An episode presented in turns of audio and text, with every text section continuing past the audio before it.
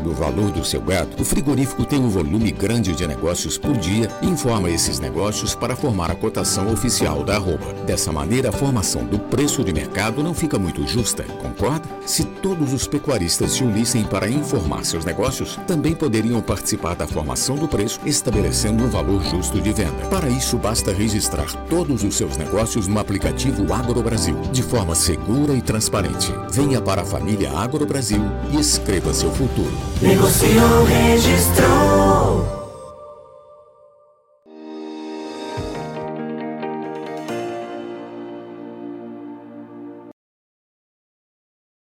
Olá, muito bom dia. Estamos no ar com o nosso tradicional boletim do mercado do boi. E você que nos acompanha sabe que essa semana foi marcada por uma pressão negativa sobre os preços da arroba. É, o que a gente quer entender é que é, o que, que, motiva essa pressão, o que, que tem motivado, e parece que ficou claro que tem muito a ver aí com um aumento de oferta de animais. Mas daí a gente se pergunta: a China não está demandando? Continua demandando e demandando forte, a gente vai mostrar os números para vocês. No entanto, a oferta está meio que desequilibrando essa relação entre oferta e demanda, principalmente por conta da falta de um mercado interno mais atuante. Quem vai explicar tudo isso para a gente é o meu amigo Tiago Bernardino de Carvalho, pesquisador lá do CPEA. Seja bem-vindo, viu, Tiago? Obrigado mais uma vez por estar aqui com a gente. É, e, afinal de contas, uma semana que é, mostrou a cara aí, a pressão seguiu forte aí para arroba, é isso, Tiago? Olá, bom dia Alexander, bom dia amigos Notícias Agrícolas, satisfação novamente estar aqui junto com vocês. Realmente, a gente, vamos dizer, abre uma semana, ou vamos terminando já uma semana, com movimentos é, de desvalorizações do preço do boi gordo, muito do reflexo, como podemos chamar, desse período de transição, tá? Período de transição no campo, a gente já vinha desenhando, né, o mercado ele já vinha desenhando esse período a partir de 22, no sentido de uma oferta maior, não que a oferta esteja tão maior assim, né? A oferta maior do mercado pecuário começa a aparecer mais no ano que vem, mas a gente tem um período conhecido já do mercado pecuário, que é o mês de maio, que é o final da safra, podemos dizer, dependendo do ano, pouco mais chuva, muito mais chuva ou não, mas de abril a junho é um período de final de safra e começo da entre safra, onde eu tenho oscilações de temperatura, oscilações de chuva, oscilações de luminosidade do dia que impacta no pasto. Isso faz com que eu tenha mais animais disponíveis para o abate. Então, esse é um fator muito importante da análise onde a gente tem uma oferta maior de animais que realmente pressiona a cotação do boi. Então, esse movimento a gente pôde sentir principalmente numa segunda quinzena, no começo de uma segunda quinzena de maio. Muito bem. Por outro lado, a demanda não acompanhou. Estou falando da demanda interna, né, Tiago? É, porque já há algum tempo essa demanda segue patinando, né? E não, e não tem sinais de recuperação por enquanto, né?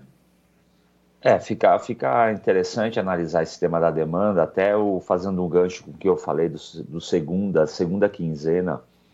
A gente tem sim uma pressão de demanda interna, isso está claro né, para todos, né, para o Tiago, para o Alexander, para o pecuarista, para o investidor, que o consumidor brasileiro tem uma pressão em cima da inflação, os custos estão mais elevados, principalmente da energia. Isso faz com que se corroa o poder aquisitivo, se corroa o salário. Então, quando a gente pega o mês de maio, que é caracterizado principalmente pelo primeiro, segundo final de semana, perdão, segundo final de semana, o Dia das Mães, que é a primeira quinzena do mês, a gente não teve vendas tão expressivas, né, em termos de proteína, de carne bovina principalmente, então a gente tem uma oferta maior também no varejo, a gente tem uma pressão daí sim com a oferta do campo, então o mercado ele busca esse ajuste, né, e sempre lembrando que o consumidor, na tomada de decisão, ele encontra aí proteínas mais baratas, que a gente vem falando nas últimas duas, três, uh, outros últimos três bate-papos aqui, que o, o frango está barato, o porco está barato, né? E quando a gente entra num período até mesmo de inverno, né, ou de frio, outono, inverno, você tem uma predisposição a mais para consumir carne suína. Então, eu uso também a palavra transição, que eu falei do mercado pecuário, da produção, para a gente analisar também esse período de transição do consumo do brasileiro. Renda comprometida pela inflação, custo alto da carne bovina ao consumidor, né, preço alto, somado a proteínas mais baratas e somado a um período que tradicionalmente é uma busca maior por carne de suína. Muito bem. Esse é o retrato do mercado interno. Daí a gente passa a analisar o mercado externo agora e a impressão que a gente tem, Tiago, que a gente é, ouve falar, e principalmente por conta aí de suspensão de, de atividades de frigoríficos que exportavam para a China, é que a China tinha deixado de comprar é, carne brasileira ou diminuído né, é, o seu ímpeto aí de compra.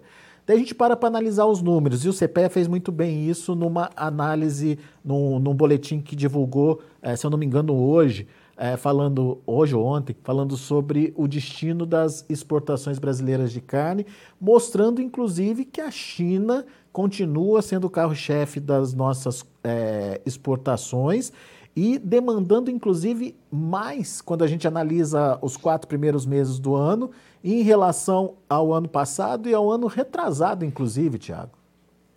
É isso. Se a gente analisar, a gente fez esse artigo, né? Toda análise semanal, uma vez por semana a gente faz, então foi é, publicado ontem, né, no dia 19 de maio.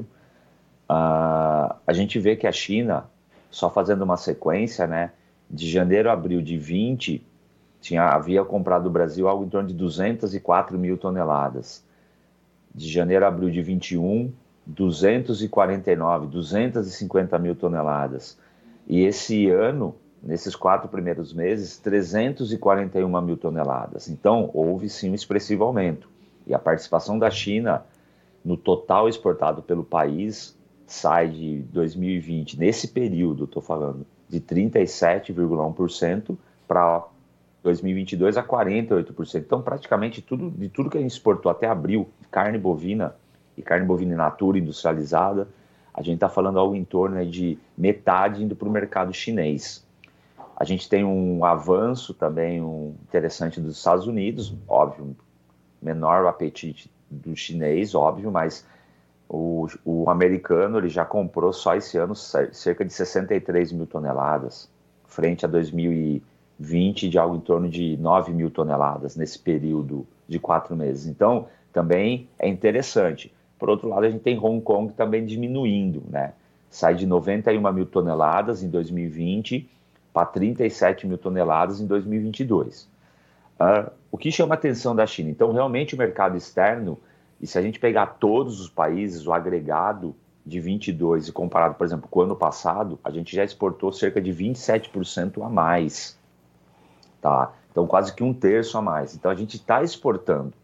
Então, o mercado externo ele vem com apetite ainda mesmo o câmbio oscilando 4,70, hoje já está beirando 4,80, 4,90, mas subindo para 5,10 ah, algumas semanas, alguns dias atrás. Mesmo o câmbio, o real valorizando pouco, o mercado ainda ele é comprador da carne brasileira. E um dado importante do mercado externo também é que a China, por exemplo, o valor pago pelo chinês, né, pela, pela China, da carne bovina brasileira, no mês de abril foi o maior da história, 6 dólares e 89 centes o quilo. O maior valor havia sido em outubro de 21, outubro do ano passado, quando chegou a 6,20. Então, quando a gente pega janeiro de 22, já é 6,25, 6,27 em fevereiro, 6,54 em março e 6,89 dólares o quilo esse mês de abril. Então, o chinês ele está comprando mais e está pagando, porque ele precisa da nossa proteína. Então, evidentemente, também que, o, que a China ela vai jogar no mercado internacional, está olhando o mercado norte-americano, algumas notícias que vai parar, comprar menos, mas não, ela vai continuar comprando, talvez com apetite oscilando, um pouco maior, um pouco menor, mas que realmente é, nesses primeiros quatro meses ela vem tendo um apetite muito interessante, ela vem sendo grande fiel da balança no mercado brasileiro. Isso pode mudar agora em maio, Tiago? Eu pergunto isso porque a gente viu, como você bem lembrou, é, habilitando frigoríficos lá nos Estados Unidos e suspendendo alguns frigoríficos importantes aqui no Brasil. É, isso, isso pode mudar essa tendência a partir do mês de maio? Eu, eu, eu não acredito. Óbvio que o mercado ele, ele é feito de vendedores, de compradores, todo mundo buscando, sim, os melhores mercados ou os grandes mercados, isso é natural. Assim como o comprador, nós, como compradores, sempre vamos buscar alternativas. Isso é natural. Eu acho que o mercado ele se ajusta, tá? Pode diminuir um pouquinho, pode aumentar mais em determinado ano, mas eu acho que não acredito que vai continuar sendo um grande parceiro do Brasil, porque a gente aqui tem volume, a gente tem uma lógica realmente sempre de uma parceria com a China de uma entrega muito importante. Essa não habilitação ou diminuição de habilitação de frigoríficos brasileiros, isso naturalmente vai ocorrendo, mas a gente sempre tem um, mercado muito interessante como o mercado chinês, tá? Então pode haver um ajuste, mas eu não acredito numa queda é, de demanda por carne brasileira no curto prazo, pelo menos 2022. Mas se o problema não é demanda, é... por que, que a gente vê, por exemplo, um boi China pressionado também nesse momento, Tiago? A gente tem um boi China, é, é, natural, a gente aprendeu a exportar para a China, podemos dizer, ou produziu boi China nos últimos dois anos. Evidentemente que a oferta não cresce tão rapidamente, né, como foi a demanda chinesa, mas o brasileiro, ele sabe que para produzir, para receber um prêmio maior, né, no caso do boi China hoje, ele precisa produzir um boi jovem, um boi de X dentes, X meses, que o mercado chinês ele vem pagando. Então, isso é natural também que a produção vá focando nesse tipo de produto. Então, como a gente comentou, a gente tradicionalmente no mercado tem uma oferta maior esse período, seja por descarte de vaca, seja por descarte de animais que realmente estão na fazenda num período maior, mas a gente tem também uma produção que vem se aprimorando nessa questão China. Então, natural eu ter uma oferta um pouco maior também de boi China, tá? Então, o mercado ele fica, de certa maneira, pressionado para ambos os produtos, ou um boi padrão, comum, base, como a turma vem chamando, ou o, realmente o boi China. Tá? Vale lembrar a década de 2000, quando eu tinha o boi rastreado, que recebia dois, dois reais por arroba a mais, aí todo mundo começa a rastrear para perseguir esse prêmio. Então, isso ocorreu com a China, isso é natural. Há dois anos que a gente já vem buscando esse tipo de gado, e realmente continuam se buscando porque se paga mais. Então, é uma oferta também um pouco maior desse boi tipo China. É, quer dizer, a oportunidade fez com que o pecuarista é, pensasse mais nesse tipo de animal e, obviamente, essa oferta de animal também aumentou aí no mercado. Natural, é como a gente comenta na economia. Quando eu tenho momentos onde eu, eu vejo mercados que absorve um lucro ou tem uma receita maior, é natural que apareçam mais concorrentes, não digo que eu diga concorrentes produtores que queiram também almejar esse lucro, almejar esse prêmio, almejar esse ganho. Então é natural que eu aumente a oferta desse tipo de produto. Agora, você, você é, vê como tendência uma possível diminuição desse prêmio que a gente hoje chama de é, diferencial do boi China aí? Olha, Alexander, amigos Notícias Agrícolas, tudo também vai depender desse período de transição que a gente está vivendo. Evidentemente, quanto mais a gente produzir boi China, mais oferta eu tenho. Tá? Isso é natural. Há um ajuste natural de mercado, como eu acabei de descrever, até comparando outra década.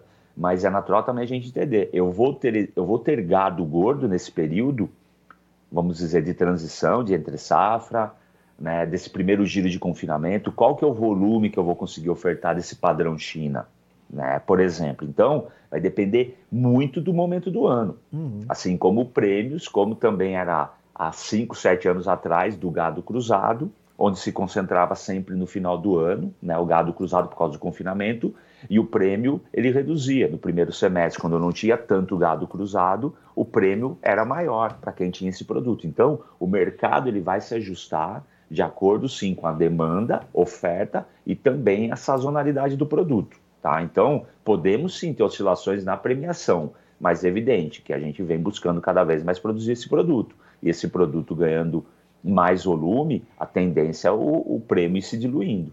Uhum. E, e, enfim, é, mas isso vem também da, da, precificação internacional, né? Você mesmo acabou de mostrar para gente aí que o preço pago pelos chineses vem melhorando e, e, batendo recordes aí, né? Então, se o frigorífico recebe mais, teoricamente ele tem mais é, capacidade aí de distribuir esse prêmio para o produtor também, né? De incentivar o produtor também, né? Sim, sim. Quando a gente tem uma precificação no mercado internacional, seja para cima, valorizando ou desvalorizando para baixo, realmente isso vai trazer esse impacto e esse movimento natural de, de, de pagamento por premiação. Então, o mercado internacional, ele também ele regula, né? Vale lembrar que a gente tem inflação no mundo todo e o mundo todo está buscando alimento, alimento barato, alimento que seja de, traga uma sustentabilidade econômica também para o dia a dia das pessoas em qualquer parte do mundo.